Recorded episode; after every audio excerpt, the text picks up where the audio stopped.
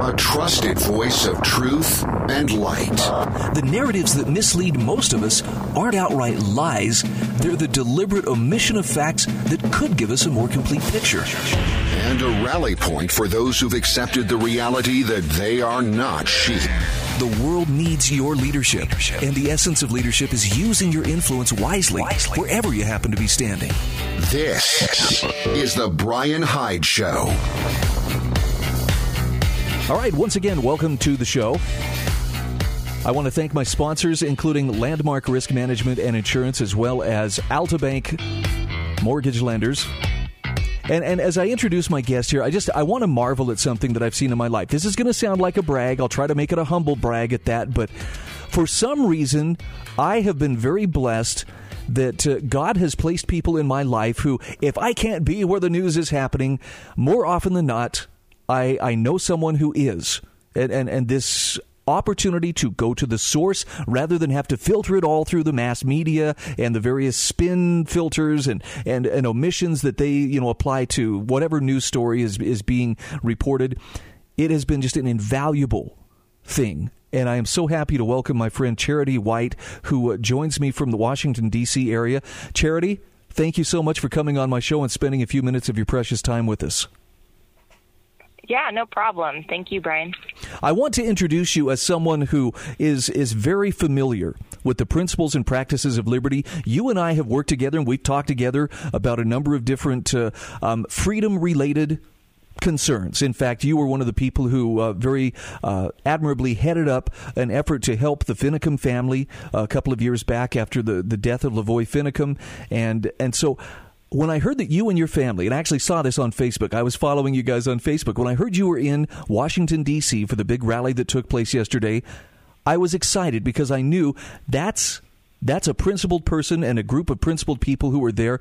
Talk to us a little bit about why you and your family chose to go to Washington D.C. for this this massive rally that took place yesterday. Okay, yeah, I'm glad you asked that question because I think that's one that's one thing I want to clear up um, I'm seeing everywhere that that we were there for Trump, and that's not true. Uh, I know my family as well as many. I can't speak for everyone there because there were there were a million uh, at least. I've never seen that many people in one place, and um, most of those people were there to to show that we're not okay with a stolen election and therefore a stolen country. I'm not um, yeah, I'm not okay with that, and that's why I went. I thought it might be helpful to make sure that the numbers were high when they looked out their windows and they were discussing that topic and saw, uh, you know, the support. A healthy dose of, of fear is okay. Uh, it's okay to fear the the uh, the people a little bit. Thomas Jefferson himself uh, but, would agree. Yeah. Liberty is when the government yeah, fears the people. Tyranny is when the people fear their government. Exactly. So we were there to because of that, because we felt that that not only was the election stolen, maybe some you agree with that or maybe you don't, but the facts were not being heard, and there was there was no platform for that, and it was being stifled. The proof. See, and that's I so appreciate you bringing this up because uh, the, right now the, the the the memo that went out, at least among most media outlets, is well, this is just a bunch of sore losers who are mad because their candidate didn't get into a second term in office. What you're describing, though, is people who are concerned about the process itself and the fact that they, basically they were shooed away like little children when they went to express those concerns. Exactly. I, I can tell you, I have never worn a MAGA hat in my life. I am not. Um, I am.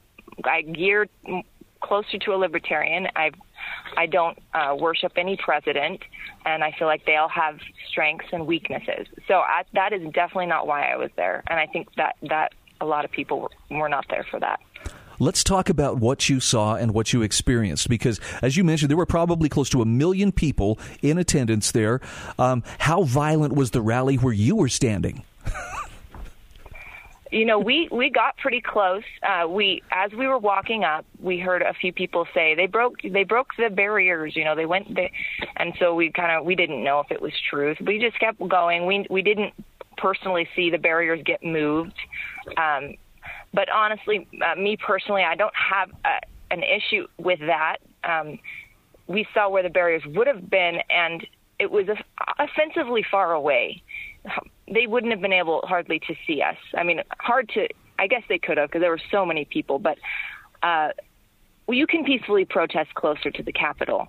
When we got closer and closer, we saw a few people that were getting up on the steps and then getting closer to the doors. And then we started hearing that they were trying to get in. One of the guys came back and said yeah we're trying to get in and i i wanted to get the details from him. And and then we we actually asked him why are you trying to get in? You know? Um and he said well he didn't really have a reason. And there there really was no purpose i feel to do that especially most of the people there didn't support that. I would say there were at least a million people there, and of the people that were up there on the steps, uh, climbing up, you know, the wall, not even 1%, not even close. They don't show all of the peaceful people just standing there and not agreeing with it. Just it's it's crazy to me. It is not even close to the same rally that I was at yesterday. All they show, and there's a reason for it, is the same footage over and over of a few of one place because it was only happening in one small area. And it was a very it was a very small group com- comparatively who went in. It was a larger group who went up onto the actual steps. But technically that's not against the law to right. walk up the steps of the capitol building. So um yeah that's how it happened. And as i was watching i filmed you know that they were kind of climbing up. And i i didn't agree with that. And most people didn't um, but it was not nearly as bad as they they claimed. In fact, I saw that they said five people died, but four of those people it was an asthma attack or a heart attack, and it was only one who got shot. So they're really stretching the truth there, you know, as far as the amount of people who died. Talk- they're taking health into consideration.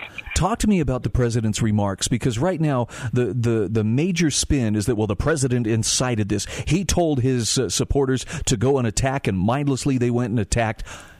Tell me what what did he actually say in his remarks? No, yeah, I, I mean I recorded them. Uh, he he he just said he'd walk with us to the Capitol. Um, I my view, and I, what I got from that was that it was just saying, hey, let's show how many people don't support this stolen election. He said that right after he listed for he listed for a long time the proof that they had the election was stolen. He listed it uh, just on one thing on top of another for so long. And right after that, he said, let's go walk to the Capitol. So I felt like he was kind of relating that to you know, to the stolen election. It had nothing to do with him or anything. And I agree. I think it would help. I thought it would help to have that large group of people putting a little pressure on the people inside. Interesting. N- yeah. Not through violence, obviously. Nothing. Nothing but just the mere presence of seeing the people outside who who didn't don't agree with it. Well, of course, uh, Congress right now, or at least many members of Congress, are playing the victim, as uh, as I don't think too many people would have would have uh, suspected they would do otherwise. What uh, what have they done? Have they locked down the whole city? What's it What's it like right now in Washington D.C.? Uh, yeah, everything's closed down. Um, I'm not in the actual city right now. We're actually at the United States Air Force Memorial because we wanted to go to Arlington, uh, but they were closed, and so yeah, I think they've they've locked everything down for the most part. Um, it's just you know they're they're using it to their advantage, and and it wasn't as scary. Just like always, it it was a few crazy people who wanted to make the rest of us look bad. And I, I do think um, while I was there, there was a group of men who said, "Yeah, we we saw, you know, we saw some some guys telling these other guys where to go and how to get up and encouraging them to to go up the wall. And I do think there were some people there planted to entice, t- take advantage of, you know, the emotions and things. But in general, there was not an angry feeling. People weren't storming the Capitol. It was a very few amount of people who did that, and the rest didn't agree. So. Well, I I so appreciate that you and your family took the pains to be there. You mentioned to me, you know, that uh, the the whole city, or at least a lot of parts of the city, were being set up and told make it tough on these people who are showing up. You went to get your rental car. Oh, sorry, that was given away. Um, yeah. There were clearly people who did not want to see that show of support for Trump, and, and, now it's being spun as well. We have to expunge him from the national memory. I mean, I, I hear talk that uh, someone's going to try uh, to to invoke impeachment proceedings to remove him from office. The hatred that uh, that the DC establishment has toward that man, I think, is very disproportionate to any actual harm he may have done during his time in office. I agree. I agree. And like I said, I wasn't. I'm not a. I'm not that person with the MAGA hat on. I was there to contest what happened, and that the, the proof is being eh, stifled, and that's wrong. You know, we we if we always have such blatant fraud, I feel I feel like we've had fraud for a long time, but when it's so blatant and everyone turns a blind eye, um, that's that's a scary thing for any anything in the future. Here, here. Charity, thank you so much for taking some time to be my guest today. Have a safe and happy uh, rest of your vacation. Thank you, Brian. It was nice talking with you. This is the Brian Hyde Show.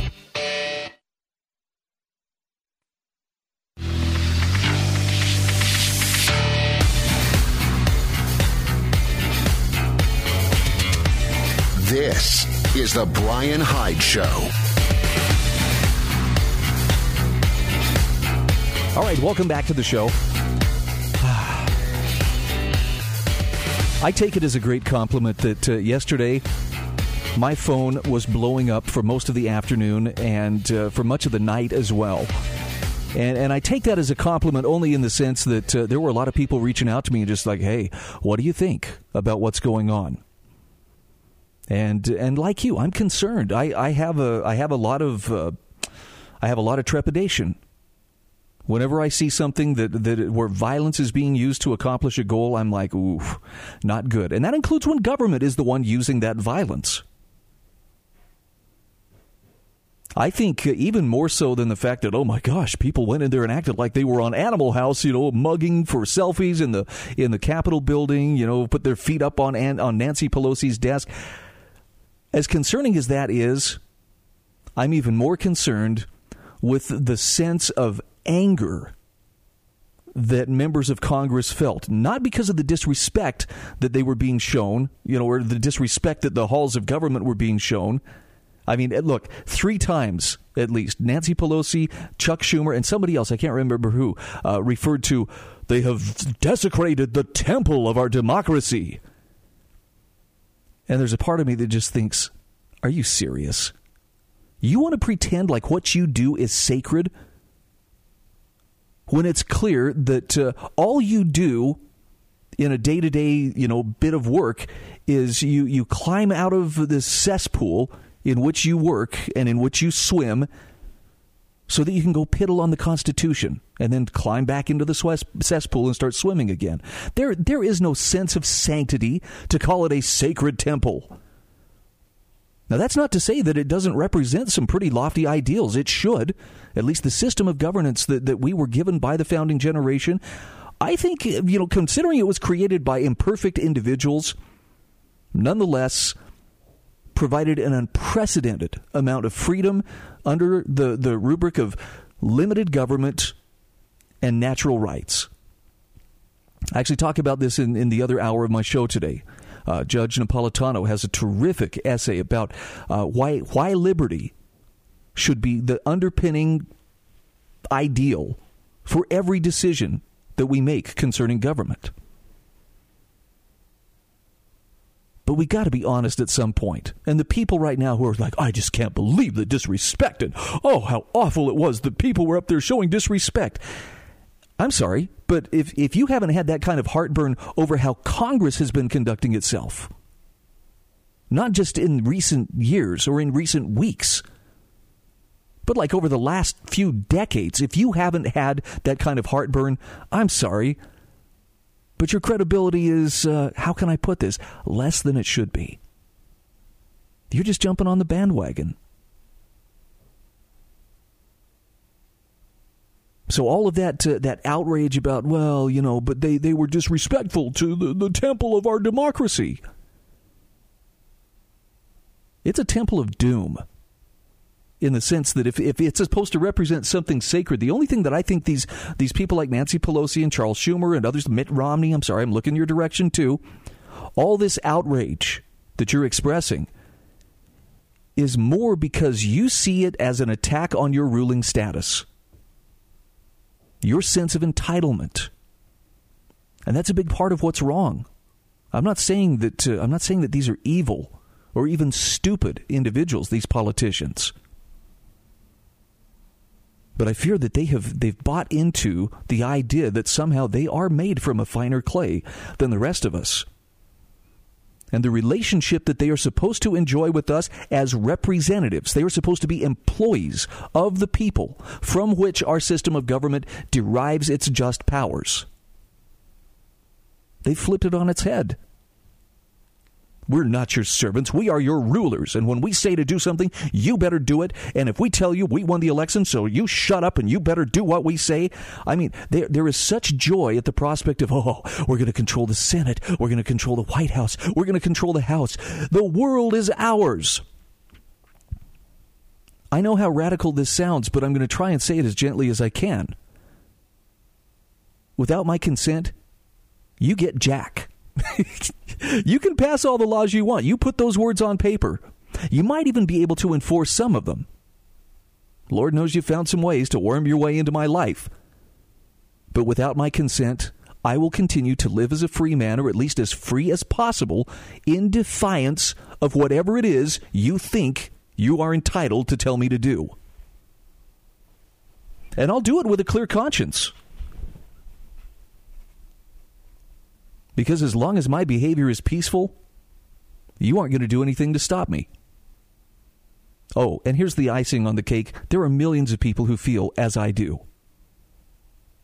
Granted, some people are politically possessed and they're going to be obsessed over, you know, what's, what's going on politically. I'm at peace. And the reason I'm at peace is I am not uh, going to give my consent to my moral inferiors who think that they have some kind of a mandate to rule me with an iron fist for my own good. Nope. It's not going to happen. So you pat yourselves on the back and you do what you have to do. I think right now the big the big move is we must purge all memory of Donald Trump. well, you knock yourselves out. I think there, there's talk right now of invoking the 25th Amendment. There's talk about we've got to impeach him. They hate this guy so badly and yet they don't even recognize that uh, that the anger that they saw on display yesterday is something that they very much have a part in fomenting and creating. They couldn't be more tone deaf. And the worst part is, even when Trump has left the building, even when he is no longer a part of the picture, there's still going to be miserable, power hungry people who will not be content because they just can't get enough of that drug, power and it will lead to their downfall. I mean, I hope I hope they don't uh, have to learn a Ceausescu or Mussolini type lesson. But historically, the drunker you get on power, the harder you fall. That's history warning. That's not me making any threat. That's just historically what happens. Power consumes those people who tend to abuse it. Caller, welcome to the show.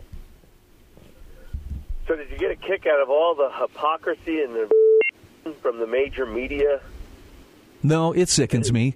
it, it, it's so amazing to watch this. They're they're they they they're just reverse osmosis. They completely twist twist it around when the narrative isn't for them. I mean, they're talking about how beautiful the Capitol is and the history. This is George Stephanopoulos in, on ABC News. I, I couldn't watch it for more than a minute you know how beautiful the capital is and the, how it holds all. But meanwhile, in other parts of the nation, they're cheering on that they're taking down statues and and ripping them out. You know, it's just ludicrous what we are contributing to. Yeah, there's there's a you reason know, why I won't watch the news. They have nothing to offer me. There's nothing they can offer me that in any way builds my understanding of the world around me. All it is is just their spin, and and I'm not going to line up for it. They can shovel that to they can shovel that to somebody else.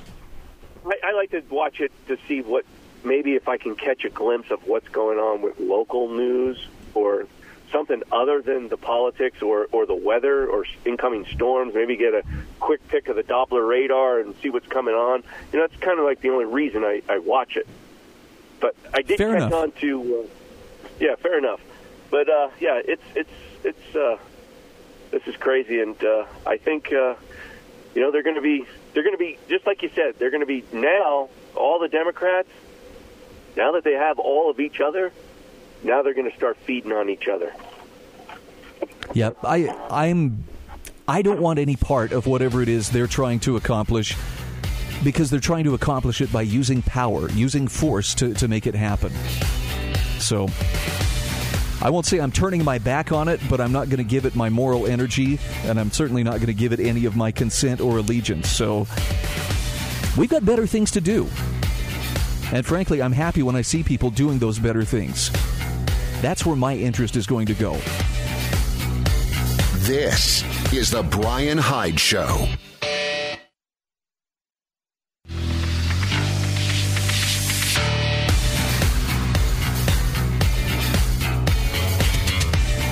This is the Brian Hyde Show. All right, welcome back to the show. By the way, phone lines are open 801 331 8113 if you'd like to join in the conversation. I feel like I'm, I'm riding a roller coaster, and so if, if I seem a little bit strident and then I'm calm, I, I notice it too.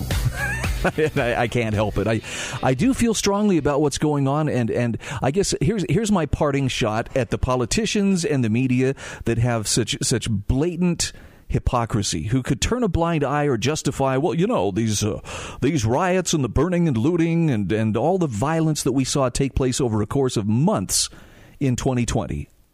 They could excuse it all because there's injustice that's at stake here, and then we have to understand this, and it's it's something that fits their agenda. But boy, you let a few people, or a few hundred people, as the case may be, force their way into the Capitol. Although I've seen the video, and yes, there is a place where the police actually opened up the barricades and let them in. Um, you know, I'm not going to deny they were misbehaving. Absolutely. But boy, that is like the worst thing ever. Oh, what a what a horrible thing. And so this this mostly peaceful double standard we're supposed to believe that this was this was insurrection, this was sedition, this was terrorism, and so forth. Um, the hypocrisy is pretty tough to take. This is what Rob was referring to. You know, it's it's like it, it's a staggering amount of hypocrisy. My solution is, I don't want to go head to head with these people. With the, the media talking heads, the spin meisters, the politicians, the ones who are trying to milk this for some kind of ideological advantage, my solution is something that I consider elegant and effective, and that is make them irrelevant. Honestly, it's what they fear more than, you know, getting into a knockdown, drag out rhetorical battle or even a physical battle with you. Make them irrelevant. Make politicians as irrelevant as you possibly can. What are they going to do? Are they going to come to your house? Are they going to send people to your house? They'll talk like they want to but you can still make them irrelevant. The media, unplug. Seriously, turn your back on it. You have other options. If it's so important that you want to know something. By the way, some of the happiest people I know right now are people who have other things going on in their lives other than to sit around and feed on the fear that is being pumped at them from the mass media. Sadly, one of my friends is, is dealing with uh, one of his kids has got a heart condition. So he says, I'm not watching any news right now. My response is good for you. My advice is stay unplugged from the matrix for as long as you can. You're focusing on what's important. That relationship with your daughter, her health, there is nothing that's more important than that right now. All of this, gesturing to the world around us, the politics and everything, it can burn to ashes. But if your relationship with your daughter is solid, it doesn't matter. And so I'm, I'm inviting you. Consider ways that you can turn your back on those who want to rule you, whether it's mentally or whether it's politically. Find a way to turn your back on them and focus the effort and the energy that you would be putting into fighting these battles into something that actually creates value. for you, for your neighbors, your family, for your, your relationship with your Creator. There's so much more to life than the stuff that's being hyped at us right now. All right, let's get to the phone. Caller, welcome to the show. Going once, going twice, and moving on. I actually want to share with you a commentary from Kent McManigal.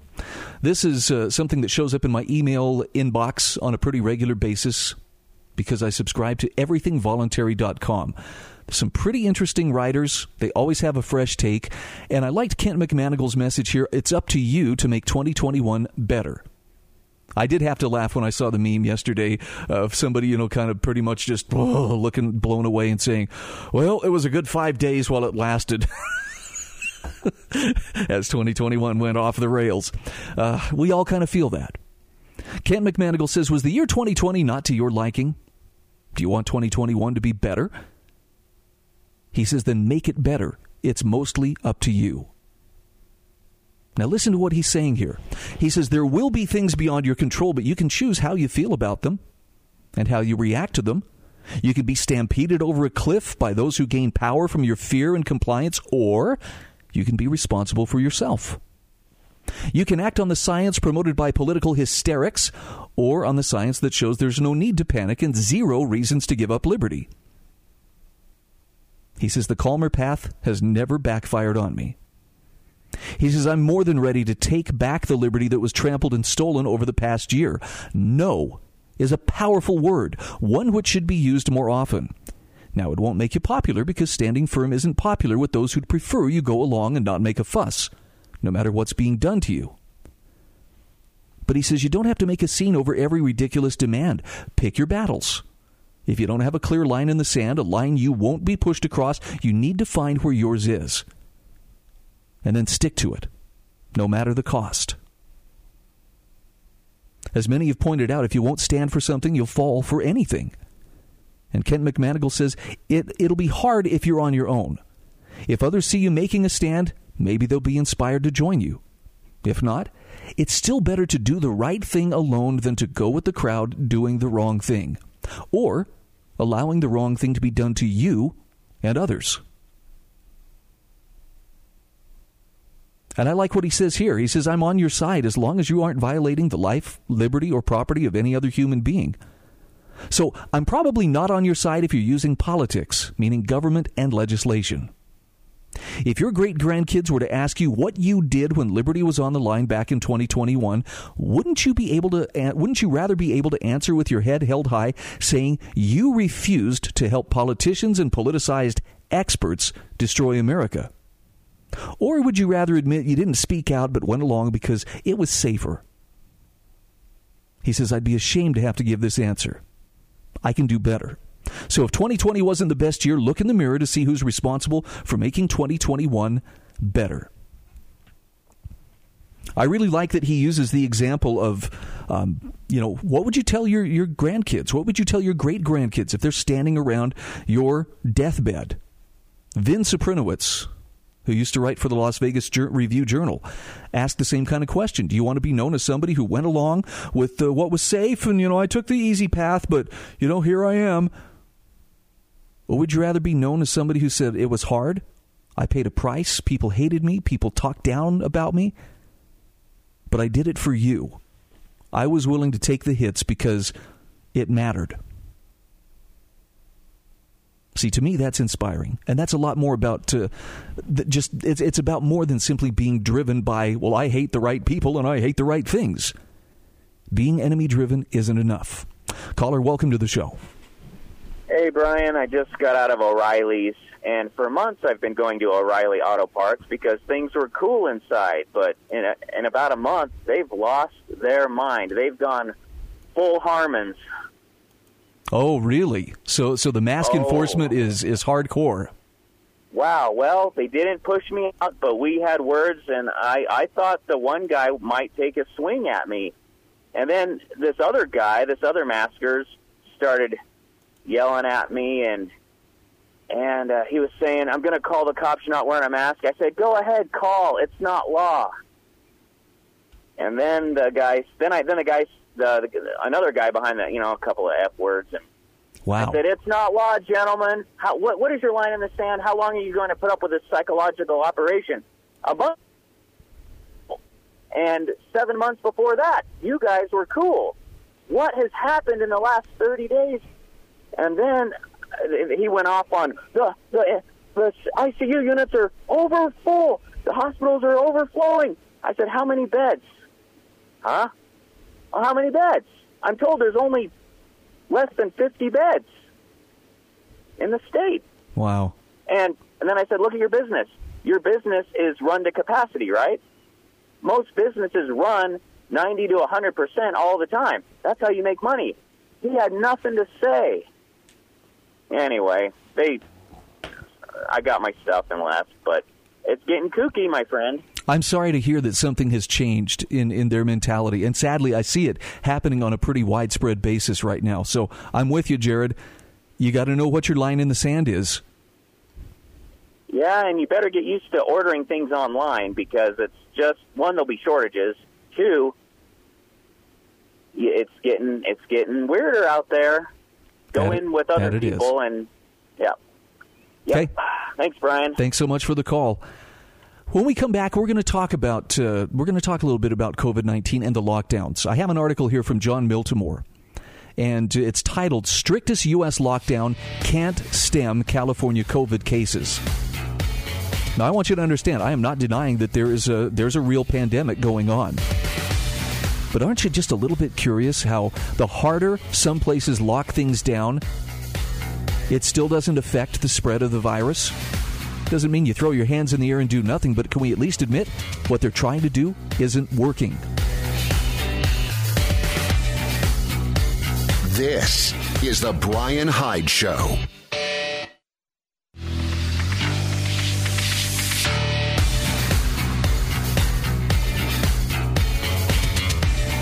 This is the Brian Hyde Show.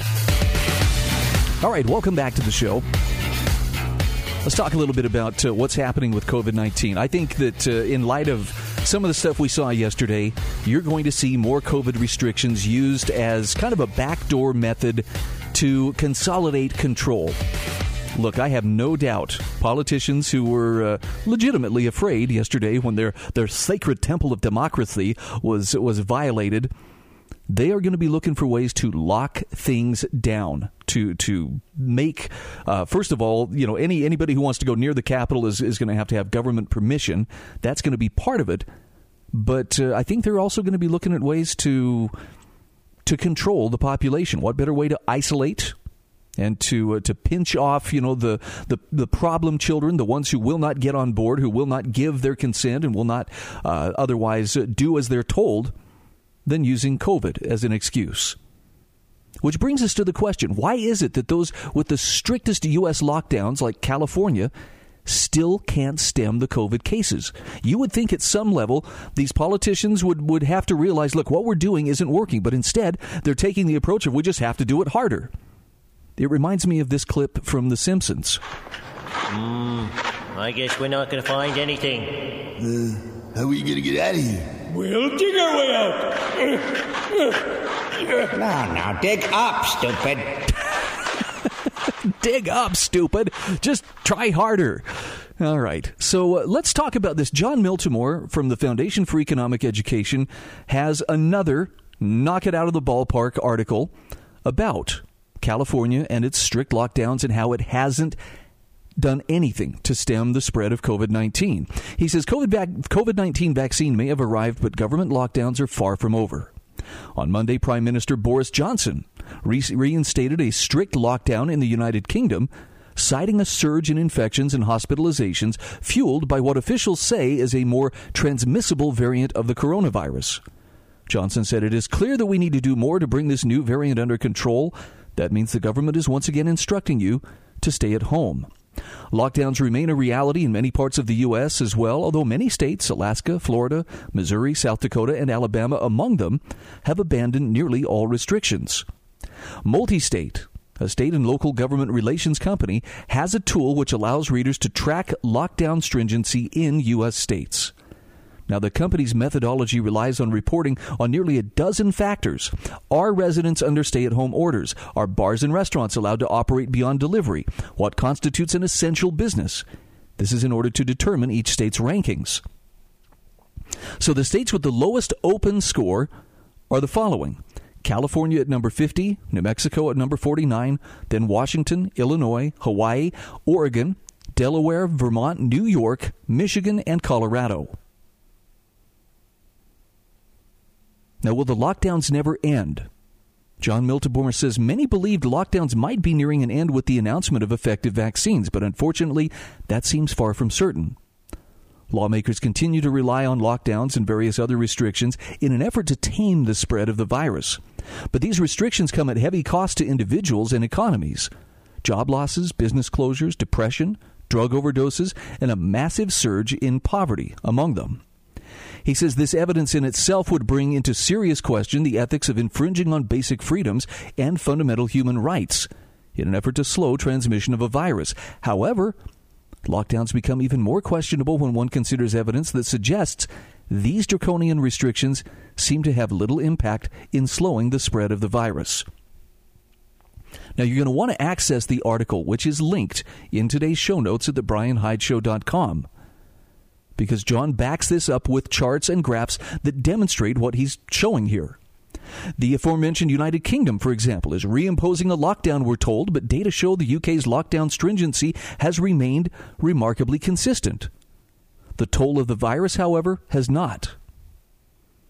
In other words, despite the remarkable consistency of the UK's lockdown stringency, the virus has continued to spread at its own pace. Data in the U.S. tells a similar story. California, despite having the strictest lockdown in the country, has the most active cases by far. Sure, California is the most populous state in the U.S., but the 1.4 million active cases is more than double the next closest state, Florida, which has roughly 609,000 active cases.